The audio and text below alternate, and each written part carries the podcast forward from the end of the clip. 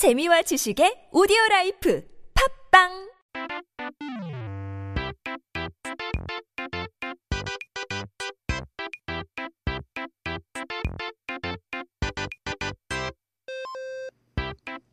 It's time to take a look at our word of the day. Taking a look at our Korean dictionary. 사전을 한번 펼쳐보고 오늘의 첫 번째 단어는 내숭 인데요.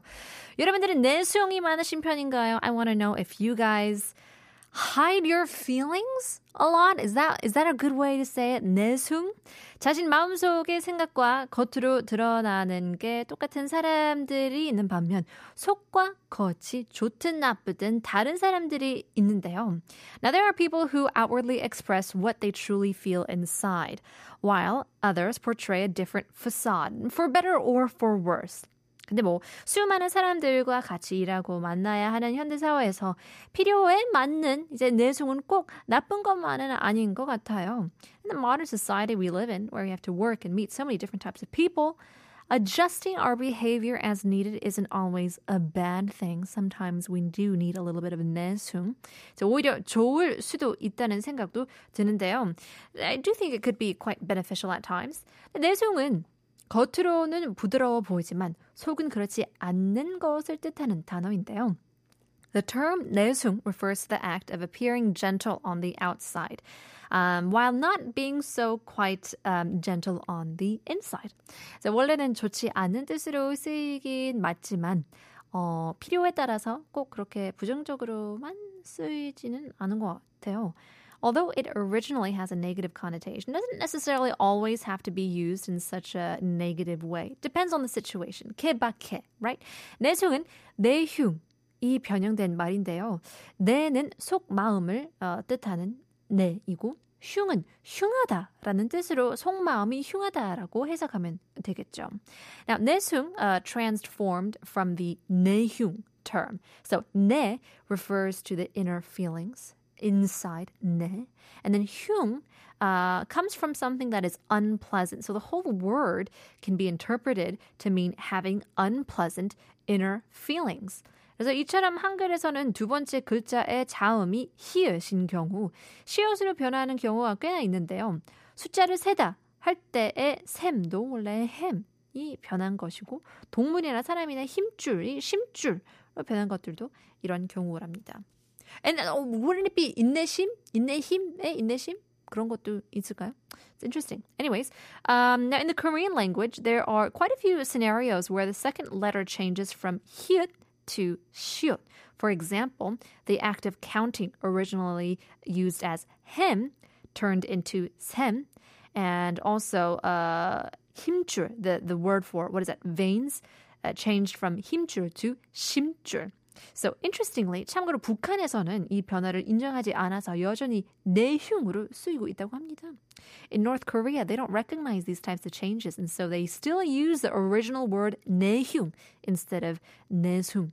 So, anyways, 어쨌든 내숭은 주로 떨다, 뭐 피우다라는 동사와 같이 쓰여서 내숭 떨다, 내숭 피우다 등으로 많이 쓰이고 하는데요.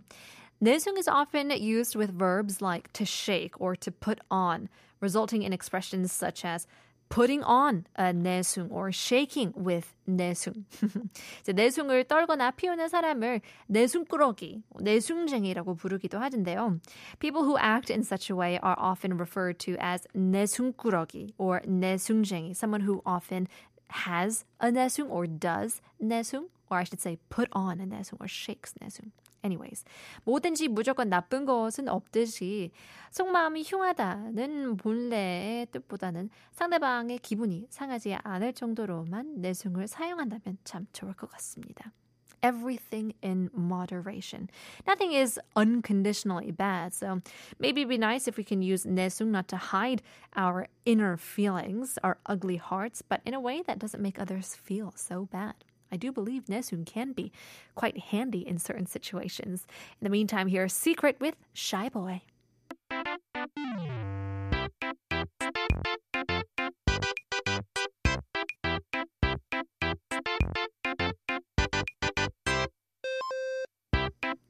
It's time to take a look at our second word of the day. 오늘의 두 번째 단어는 바로 벽창호 인데요. 옛날 집들은 창문을 작게 만들었지만 요즘에 어, 지어지는 집들은 벽창호를 내서 창문을 크게 만드는 게 대세라고 하네요. Now in the past, houses were built with small windows. I never liked them. But nowadays, it's common to install these big large windows by creating wall openings. 그래야 뭐 바깥 풍경도 잘 보이고 시원한 느낌도 주기 때문인데요. I mean, it allows for better views, uh, and it gives you kind of that refreshing feeling where the wind just blows inside. 벽창호는 집의 벽, 크기만한 어, 창문을 내고 다시 벽을 막아서 만든 부분을 말하는데요. 우리 집 벽 사이즈에 창문이 있는 거라고 보면 되겠죠. So a 벽창호 refers to the section where a window the size of the full wall is installed and then closed again with a wall. So it's as if there's a window the size of the house's wall or a side of the wall. 그 벽창고를 벽에 어, 창조지 그러니까 얇은 종이를 붙여서 만든 것으로 알고 계신 분들이 많은데요. 이건 사실과는 아예 다른 이야기라고 합니다. And many people think that 벽창호 is called so because of the thin paper, 창호지, attached to the wall. However, this is completely different from the actual fact. 사실 벽, 어, 벽창호의 원래 뜻은 벽과는 아무 상관이 없고 사실 고집불통, 고집이 센 사람이 말하는 단어였다고 합니다. The original meaning of 창호지 has nothing to do with the walls, but in fact, it referred to a person who is very stubborn. 그렇다면 어떻게 해서 이런 의미의 변화가 온 것일까요? So how did this change come to be? 벽창호는 원래 벽창우라는 단어에서부터 유래된 말인데요. The term 벽창호 originally derived from the word 벽창우. 벽창우에서 벽창은 평안북도의 벽동과 창성 이라는 지역에서 한 글자씩 따서 만들어졌고 우는 뭐 소를 뜻하는 단어죠. So 벽창 is made by taking one character each from the names of the areas 벽동 and 창성 in the 평안북도 and region. And 우 is uh, the word that means cow. 그러니까 합치면 벽동과 창성 지역의 소라는 말인데요. 이 지역에 사는 소는 덩치가 매우 크고 성질이 고집스러워서 길들이기가 어려웠다고 합니다. So when combined, it means a cow from the regions of Pyeongdong and Changsong.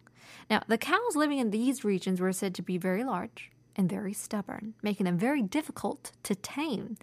그런데 벽창호와 벽창우의 뜻에 어느 순간부터 섞이게 되었는데요. However, at some point, the meanings of 벽창호 and 벽창우 became intertwined. 그래서 이는 둘의 발음이 비슷하기도 하고 원래는 벽을 뜻하는 벽창호가 마치 고집이 센 소 같은 사람과 이야기하는 것 같다는 뜻으로 이어지면서 자연스럽게 섞이게 되는 경우라고 합니다. Now, this is because the pronunciation of the two is quite similar, and the term 벽창호, which refers to a wall, naturally mixed with the term describing a person who is as stubborn as a cow due to the compatibility of the meetings. So, 고집 센 사람을 보고 마치 벽에다 대고 이야기하는 것 같다고 하는 것처럼, uh, it's like saying that talking to a stubborn person is like talking to a wall. So hopefully you're not dealing with a 벽창호, neither are you a 벽창호. Let's just be open windows. Here's NSYNC, I'll Never Stop.